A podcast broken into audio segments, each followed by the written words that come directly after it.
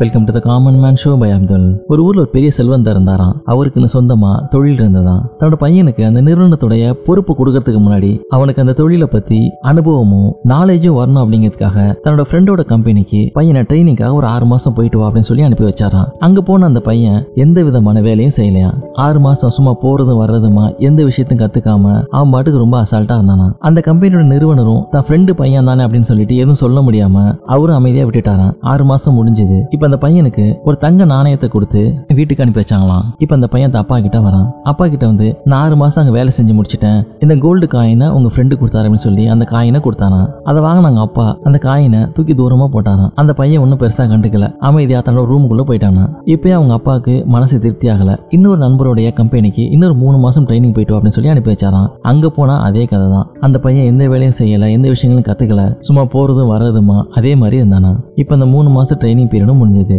முதல் நண்பர் செஞ்ச மாதிரியே ஒரு கோல்டு காயினை கொடுத்து அனுப்பி வச்சாராம். தப்பா கிட்ட அதே மாதிரி அந்த பையன் வரான். ட்ரைனிங் முடிச்சிட்டப்பா இந்த கோல்டு காயினை எனக்கு கொடுத்தாரு அப்படின்னு சொல்லி கொடுத்தானா இந்த முறையும் அவங்க அப்பா அந்த காயினை வாங்கி தூக்கி தூரமா போட்டாராம். இப்பயும் அந்த பையன் எதுவும் பேசல. அமைதியா தன்னோட ரூமுக்கு போயிட்டானா இன்னும் ஒரே ஒரு ட்ரைனிங் மட்டும் அட்டன் பண்ண சொல்லி இப்ப யாருன்னே தெரியாத ஒருத்தரோட கம்பெனிக்கு இந்த பையனை அனுப்பி வச்சானா முதல் ரெண்டு இடங்கள்ல பண்ண மாதிரி அவனால எந்த வேலையும் பார்க்காம சும்மா இருக்க முடியல. பயங்கரமா அவனை போட்டு பெண்டை கட்டினாங்களாம் கடுமையா உழைச்சானா நிறைய விஷயங்களை கத்துக்கிட்டானா மூணு மாசம் ட்ரைனிங் இப்போ முடிஞ்சது. இப்ப அந்த கம்பெனியோட ஓனர் ஒரு சின்ன சைஸ்ல கோல்டு காயினை கொடுத்து நீ போயிட்டு வாப்பா அப்படின்னு அனுப்பி வச்சாராம். இப்பயும் அவங்க அப்பா கிட்ட திருப்பி வரான். அந்த சின்ன கோல்டு காயினை கொடுக்குறான். வழக்கம் போல அவங்க அப்பா அந்த காயினை தூக்கி தூரமா போட்டாராம். இப்ப அந்த பையன் அமைதியா போல பயங்கர கோவம் வந்துருச்சான் நான் எவ்வளவு கஷ்டப்பட்டு கடுமையா உழைச்சு அதற்கு பலனா அந்த காயினை கொடுத்துருக்காங்க. இவ்வளவு அசல்ட்டா தூக்கி போட்டீங்களே அப்படின்னு சொல்லி அவங்க அப்பாட்ட கடுமையா வாக்குவாதம் பண்ணானா இதை பொறுமையா கேட்டுட்டு இருந்த அவங்க அப்பா இதைத்தான் நான் உன்ட்ட எதிர்பார்த்தேன். முதல்ல ரெண்டு தடவை நான் காயினை தூக்கி போட்டப்ப அதை நீ உழைச்சி சம்பாதிச்சது கிடையாது. அதனால அதோட அருமை உனக்கு தெரியாம இருந்தது. இப்ப அதை விட இது சின்ன காயின் தான். ஆனா இது தூக்கி போட்டப்போ உனக்கு எந்த அளவுக்கு கோவம் வருது பாத்தியா?